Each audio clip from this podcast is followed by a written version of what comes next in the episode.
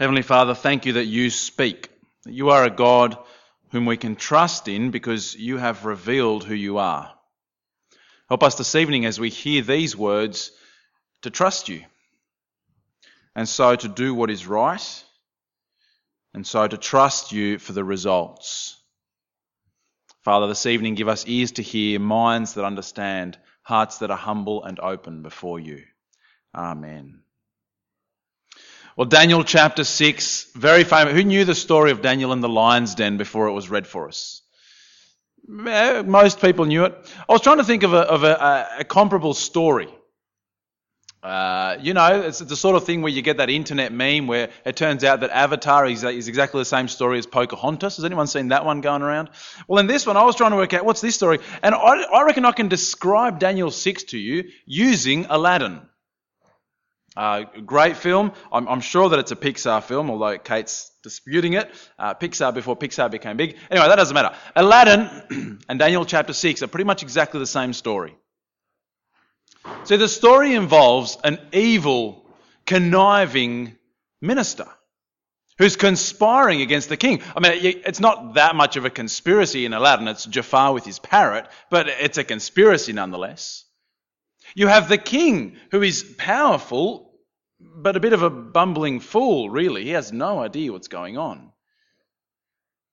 You have the inexorable law that cannot be broken. The princess must marry someone of royal blood. You have what almost seems an implausible statute. As Jafar, once he gets power, orders everyone to worship him. You have the righteous man, if you like, the uh, diamond in the rough, who has to go through a trial by fire to be found out to be innocent. And then at the end, when he is vindicated, you have the horrible vengeance and punishment that is brought upon the evildoers. Well, I don't know which I'd prefer, lions or 10,000 years in the Cave of Wonders. You pick which you'd prefer. So, Daniel chapter 6 and Aladdin, they're very similar. But the reality is that there is something a lot more profound going on in this story of Daniel and the lion's den. Something very deep. A question that really is our question for today as well. And the question is this How does somebody who has faith in God live in a world that is hostile to God? How does somebody who has faith in God live in a world that is hostile to God?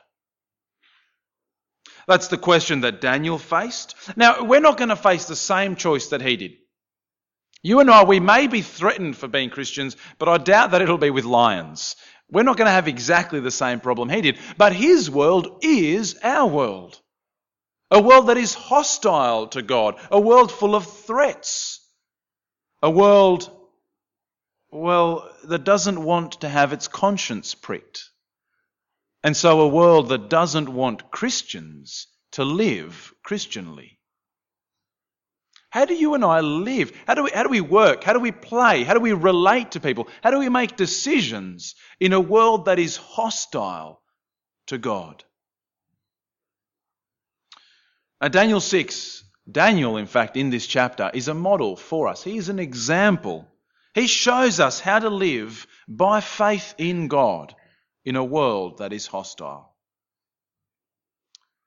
That's what we're going to explore tonight. We're going to explore this idea of faith. What is it and what does it look like as we consider the example of Daniel? Now, Daniel chapter 6, as we saw, famous story, people know it.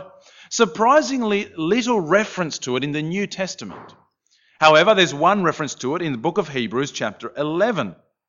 Let me read it for you. We are going to look up a few different Bible passages, so you might want to tear off a corner of your bulletin or something and stick it in Daniel chapter 6 so you can come back to it. But uh, let me read this one for you. It's a chapter describing the great heroes of faith of the Old Testament. These people who are examples, who are models to us. And he says this in Hebrews chapter 11 and verse 32.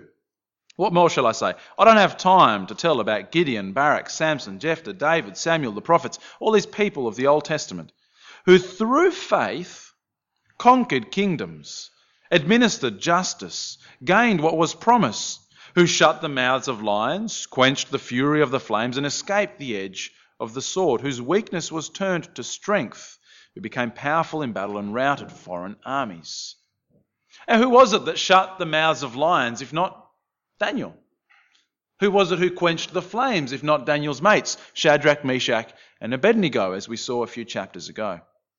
Daniel is held up for us as a model of somebody who lived by faith. And we see it in Daniel chapter 6. So I get Daniel open, and as I say, stick something in there. We'll keep coming back to Daniel. Daniel chapter 6 and verse 23. At the very end of this episode, the king was overjoyed when he hears that Daniel is still alive and gave orders to lift Daniel out of the den.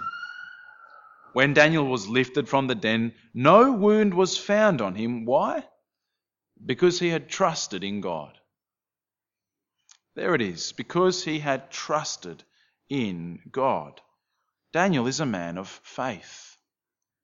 Now, what is faith? What do we mean by that word faith? In conversation with people, it becomes quite clear that often what one person means and what another person means can be quite different. In fact, the Bible uses the word faith in a very particular way.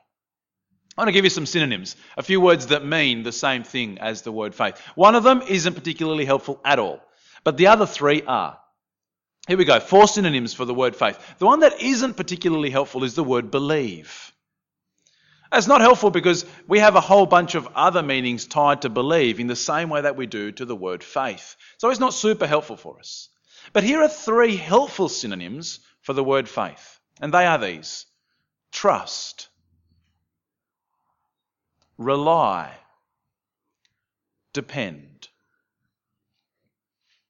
Trust, rely, depend. There are three words that, as the Bible uses it, are used in the same way as the word faith.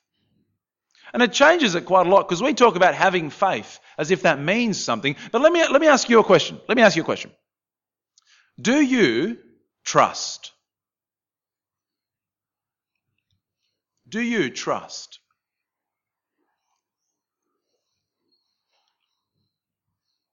Now, I hope you're sitting there and what you're thinking is, David, that question doesn't make sense. What do you mean, do you trust? Do, do, I trust in what? It's an incomplete sentence. You can't just say, Do you trust? You have to tell me what is it that you're asking me, Do I trust in? Do you trust in? Do you rely? Do I rely on what? Do you depend? Well, do I depend in whom? It's the same with faith. If I ask you, Do you have faith? That's an incomplete question. Do I have faith in what? Now, you can trust or depend or rely or believe in or have faith in a number of different things. In an object, you can trust a person. You can depend upon a message, an object, a person, or a message. For example, right now, every single one of you is demonstrating an inordinate amount of faith in the pew that you're sitting in. You may have tested it. You may not have tested it. You may have evidence that this pew is trustworthy. But you're trusting it not to cause you grievous bodily harm, right? I mean, you're sitting on it. You probably plonked yourself down. You have faith in an object. You can have faith in a person. I'll talk about that a moment in a sec. You can have faith in a message. You can trust in a message. If uh, someone ran through the door right now, screaming fire, with a cloud of smoke billowing behind them, we would trust their message. We would depend upon their message to warn us that there's a fire coming, and I hope there would be a stampede. Mass exit, well, no, very calm, orderly exit. That's what you do in a fire, isn't it? You don't run. You can trust a message, and you can trust a person. The way You trust the person who you know, who speaks to you, and whose actions match what they say. Are you with me so far? Faith, the synonyms of faith are to trust, to rely, to depend.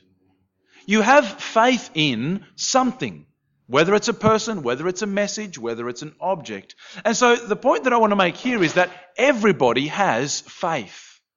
It's not a Christian thing to have faith.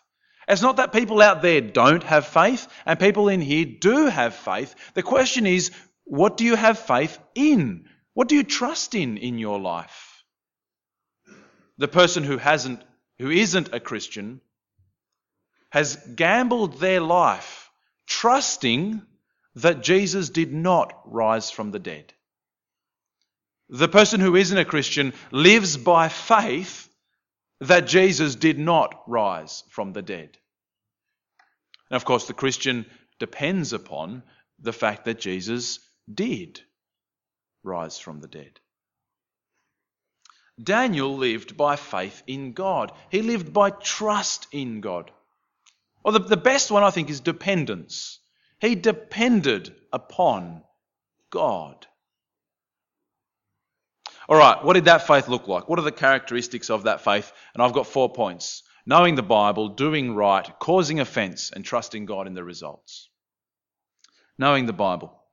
See, in order to trust someone, in order to trust God, you need to know that person. That makes perfect sense. Does anyone in this room trust Peter Blouse? No, I, I do. Anyone in this room trust Okay, there's, there's two, three of us. Does anyone in this room trust Peter Blouse and not know Peter Blouse? Okay, so there's a few people. Peter Blouse is my dad, by the way. A few people trust him. All right, that's, that's why. I, actually, maybe I shouldn't. Never mind. You have to know. You don't trust him because you don't know him. Who is he? I've got no idea whether he's trustworthy or not. In order to trust someone, you have to know them. You have to know their words. They have to have spoken to you about themselves. Daniel trusted God because he knew the Bible. How's that for a claim? Daniel knew the Bible. how do we know?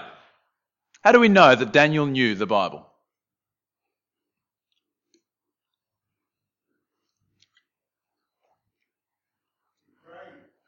Sorry? He prayed? Yeah. Yeah, maybe. Although earlier in Daniel, people were praying to idols, so that doesn't necessarily mean anything. But that's, yep. And we'll see in a moment the form in which he prayed is very important, yeah. Now, I'm kind of cheating, right? Because it's not for another two chapters that we find out why Daniel knew the Bible. So if you flick over to Daniel chapter 9, Daniel chapter 9, and this is what we read at the start of this chapter. In the first year of Darius, so, so same sort of time frame, in the first year of his reign, I, Daniel, understood from the scriptures, according to the word of the Lord given to Jeremiah the prophet, that the desolation of Jerusalem would last 70 years. So I turned to the Lord God and pleaded with him in prayer and petition, in fasting, in sackcloth, and in ashes.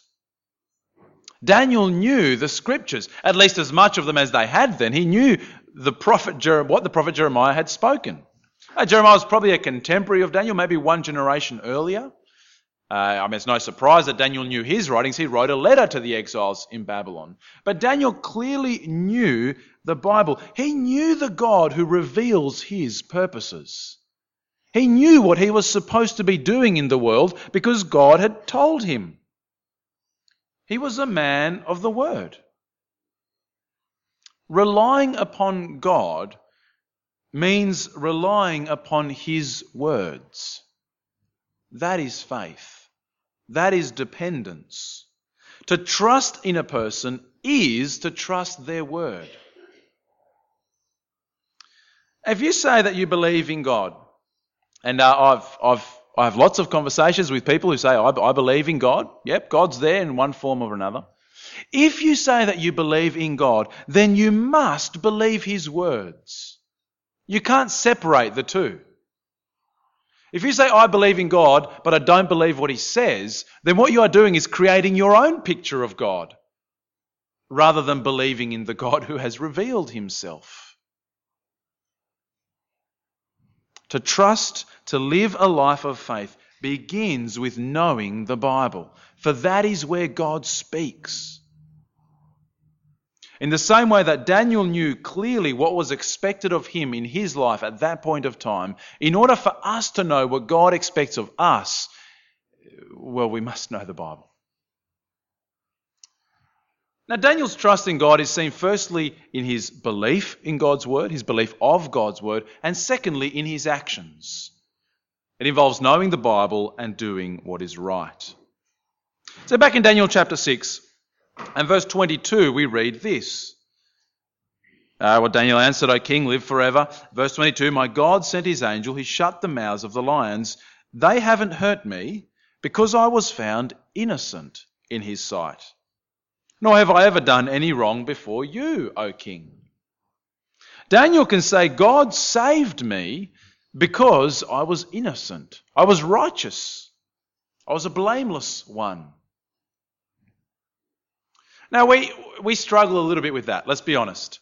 Uh, certainly in the proclamation of the gospel, as we speak of Jesus, we put faith and works in very separate categories. And we want to be very clear that salvation is by faith alone. Only by trusting in God. Our works contribute nothing. And yet here is Daniel saying, I was found innocent and so God saved me. Now I think that that separation is perhaps a little bit too far sometimes. For to trust in God is a good work. It begins with trusting in God, and trusting in God results in good works, in doing what is right. Daniel did what was right. And for him, that meant turning to prayer. See verse 10?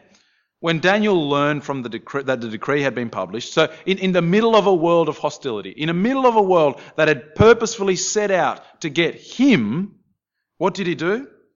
He went home to his upstairs room where the windows opened towards Jerusalem. Three times a day he got down on his knees and prayed, giving thanks to his God just as he had done before. For Daniel to do what is right at this point meant to go home and pray. Why? Why would he do that there? He's just heard the decree that says, if you go and pray, I'm going to kill you by lion. And so he went home and prayed. And in fact, not only did he go home and pray, he went home and prayed in this very specific way. Why? Well, oh, because he trusted in God. That's, that's pretty good. I mean, it could have been spite. What's the first thing you think of when someone says, don't do that? Oh, I'd like to do that, wouldn't I? Well, I don't think that's it. I don't think he's thumbing his nose at the king. He, he goes and prays as usual, as was normal for him. No, see, Daniel prays this way because he knew the Bible. Because he knew the Bible. Turn back with me to 1 Kings chapter 8. It's page 330 something, Pew Bibles. 1 Kings chapter 8.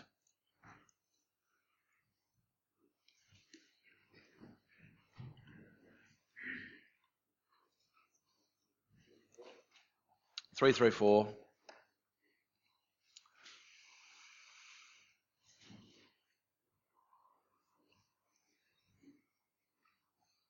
One Kings chapter 8 and verse 46. Now this is Solomon praying when the temple was finished built, being built. He dedicated the temple to God and this was the prayer. It was a prophetic prayer. It was looking into the future.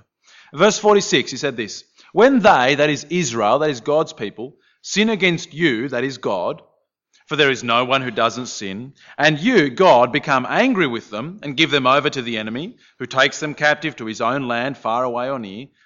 And if they have a change of heart in the land where they are held captive, and repent and plead with you in the land of their conquerors, and say, We have sinned, we have done wrong, we have acted wickedly, and if they turn back to you with all their heart and soul in the land of their enemies who took them captive, and pray to you towards the land you gave their fathers, towards the city you have chosen and the temple I have built for your name, then from heaven your dwelling place, hear their prayer and their plea, and uphold their cause. Daniel knew the Bible. See, Solomon, a few hundred years earlier, had said, God, I know that a time will come when your people will sin against you because everybody sins. And when they do, you're going to send in an invading army. That invading army is going to destroy them and carry them off into exile, exactly what's happened between Israel and Babylon. And when they're in exile, if they remember you and they turn back to you and they pray towards Jerusalem, then hear them and act. Why does Daniel go home to his open window towards Jerusalem and prays? Because he knew the Bible. He knew what God wanted of him, and so he did what was right. There's nothing extraordinary about Daniel going home and praying. He's just believing the Bible. And the only reason Daniel could have had to stop praying was lions. That's not a bad reason in the grand scheme of things. I think we come up with a lot lamer excuses than that, but uh, Well, what are lions compared to the Word of God? Daniel did what was right. In fact, Daniel did what was right not only before God, but he even did what was right before the king. Did you notice that? I've done nothing wrong before you, O king, back in Daniel chapter 6. Saved by doing what was right. And Daniel had faithfully served two empires now the Babylonians first, now the Persians. He went about doing his job. Why? Again, because he knew the Bible. Now we'll go to Jeremiah 29. Jeremiah chapter 29. Uh, I've got no idea what page that one is. It's about, it's about that far from Daniel. Jeremiah chapter 29.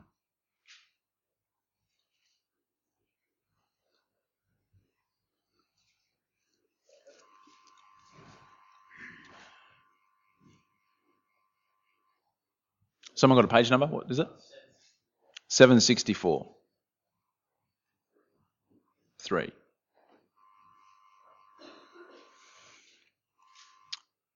Jeremiah 29, and we'll read from verse 4. Again, this is a, a, letter that Jeremiah wrote to the people in exile in Babylon. This is what he said This is what the Lord Almighty, the God of Israel, says to all those I carried into exile from Jerusalem to Babylon, right? I mean, he could have just written to Daniel. That's who this is addressed to, along with all the other Jews. Build houses and settle down.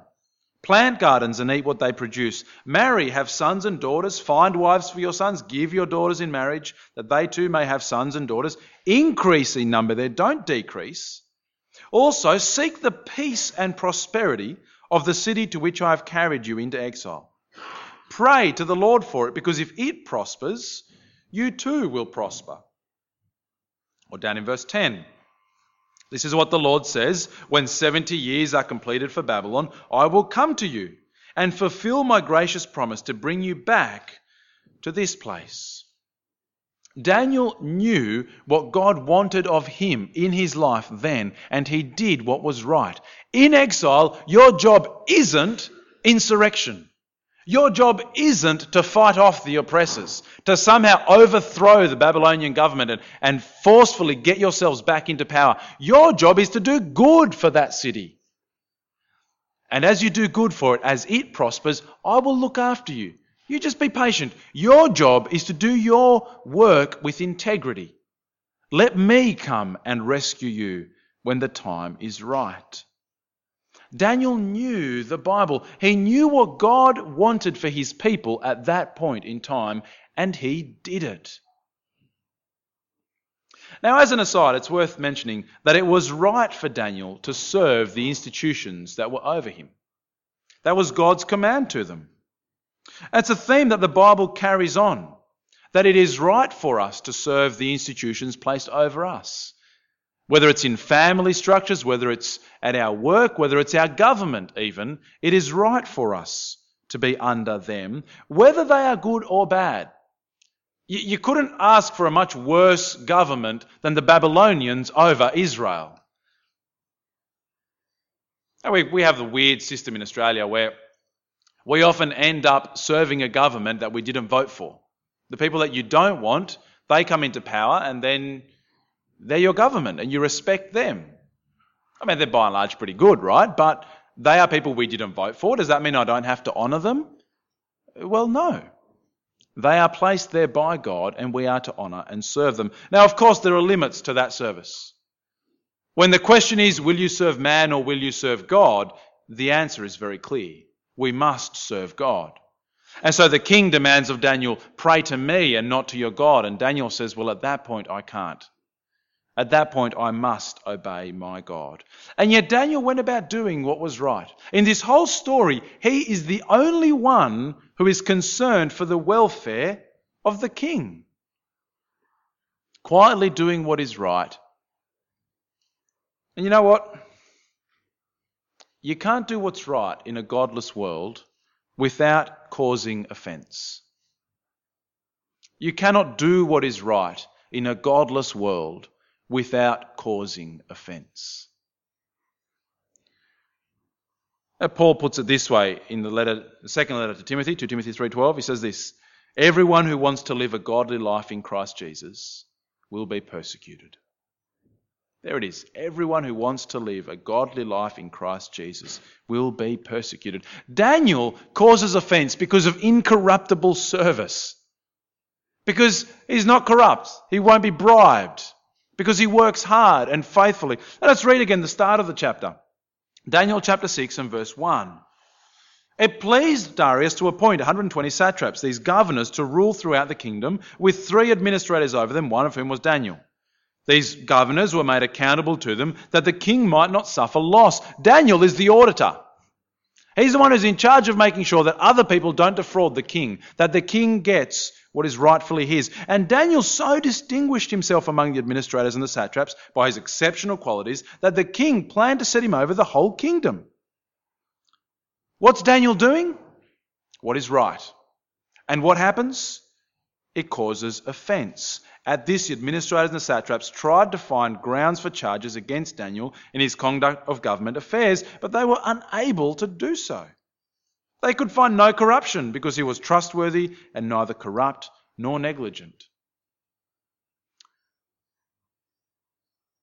Daniel caused offense because of incorruptible service, and his world is exactly the same as ours still today. It starts at school. The, the kid who wants to do his homework, who wants to do what is right, who wants to obey the teacher. And we call them suck ups. They get bullied, they get picked on. And it keeps going all the way through work. The one who works faithfully and diligently shows up the ones who don't. And so is persecuted for it. A Christian who works hard with integrity will be singled out. I worked for a technology company for a little while, and uh, we made a number of different products. One of them was two way radios. And our two way radios, you can use them for all sorts of things voice, data, uh, a whole bunch of applications. And your eyes are glazing over, you really don't care. That's fine. Let's keep going. And we sold two way radios, and one of the guys was in charge of sales for two way radios. He, was the sales manager, and he was on a salary, so he got paid his monthly wage, but he would also get a commission if we made enough sales in the month. So this bloke, he was savvy. This is what he'd do. In the month, once we'd reached the target for him to get his commission, any other sale after that, he would delay invoicing. So he wouldn't invoice it till the start of the next month. I mean, the product would go out, the sale had been done, but he wanted the sale amount to count towards next month's commission to make sure he could get it. Now, what happens when a young upstart of a sales intern comes along and says, Well, hang on, we've got to do the right thing. We have to invoice on the sales day. Now, this young punk is doing the right thing, but what do you think this manager will think of him? See, righteousness exposes wickedness. The person who is faithful exposes those who are not. Oh, the classic example, uh, knock-off time. I, don't, I, don't, know if you if you work a nine to five. We used to knock off at either four thirty or five, depending on what time you started. And you could pretty much guarantee that the last half hour of the day was dead time. I mean, it, would take you 15 minutes just to wash up a mug. Uh, you'd spend another five minutes tidying your desk, just moving some papers around. With about 10 minutes to go, everyone would start that slow walk towards the door, such that bang on the hour, you're gone, right? Half an hour of effectively stolen time from the boss.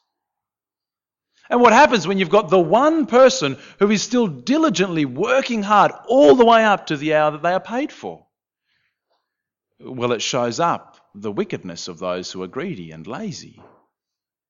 To do right in a world that is full of corruption will always cause someone offense.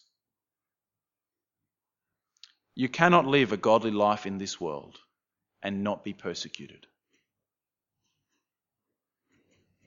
And so, as Daniel did, we must too trust God in the results. We must trust God in the results. See, Daniel knew what was the right thing to do because God had said it. And Daniel did what was right because he trusted God with the outcome. Even if it, even if it looked like He did wrong, he would pay for it. He trusted that God would look after him in the results, that God could and that God would rescue him. This is a, a theme that keeps going the whole way through the Bible. We see in the New Testament, Stephen, one of the first martyr, the first martyr in the New Testament, trusted God, proclaimed Jesus even in the face of being stoned to death, trusting that God could and would rescue him. The Apostle Paul says it, Peter says it, Jesus is the extraordinary example of it. Not my will, but yours be done, Father, even as he walked to the cross. We know how that story ended. God could and would save him. The empty tomb, a reminiscent of this story, Daniel. Morning breaks and Jesus is alive. It was in that passage uh, in 1 Peter. Let me just read it for you. 1 Peter 4:19. This would be a great one to learn by heart. Good memory verse. 1 Peter 4:19. So then, those who suffer according to God's will should commit themselves to their faithful creator and continue to do good. If you suffer for being a Christian, if you suffer for obeying your God, then entrust yourself to God and keep doing what you're doing. Let Him take care of the salvation. See, our temptation is to compromise. Our temptation is to compromise because we think we can create some sort of better result. That if I do this thing here, it may be a little bit dodgy, it may be a little bit uh, a little white lie, a little something under the table, uh, uh, just, just a little something, I'm going to get a better result. Instead of doing what is good and trusting God with the results. I, I caught myself doing it just this week.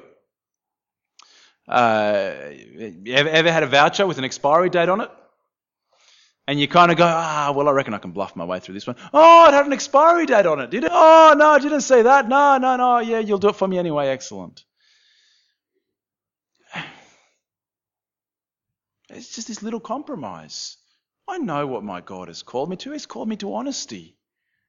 And, and I thought that in this little moment of compromise, for the sake of a few dollars, I would trust myself rather than him. See, in Daniel, not even the king can change the outcome.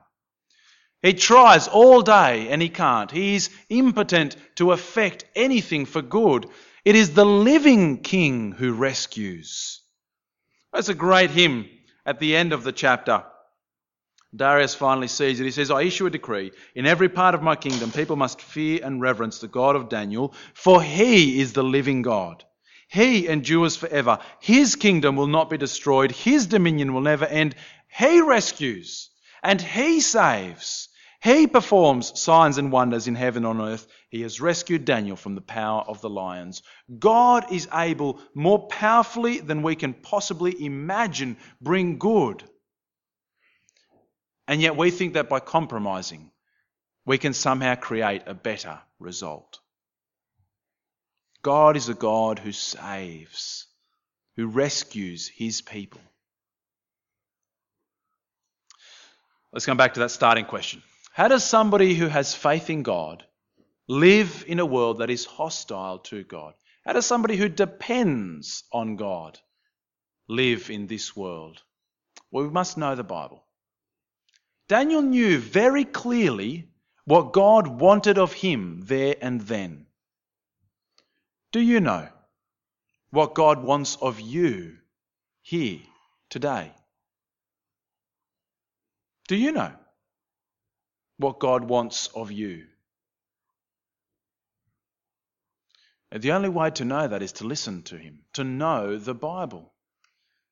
Uh, we'll have to read it. We'll have to spend time with it. That will require discipline. It will require effort. It will require us to do it whether we feel like it or not. You can't trust someone you don't know.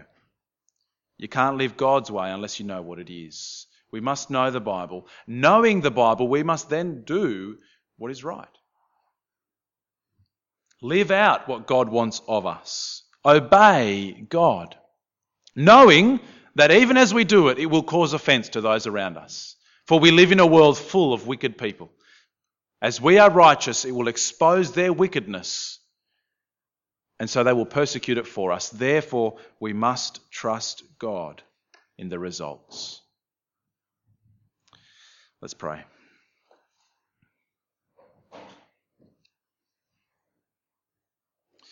Heavenly Father, thank you so much for this extraordinary example of this man, Daniel, faced with circumstances that to us seem extraordinary. And yet, knowing your word, he lived it out, trusting you for deliverance.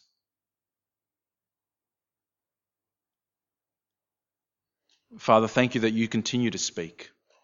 In Jesus, you have given us the final word. You have given us the person who is eminently trustable, the one that we can put our whole lives in his hands. Father, please may we know your word and so do what is right.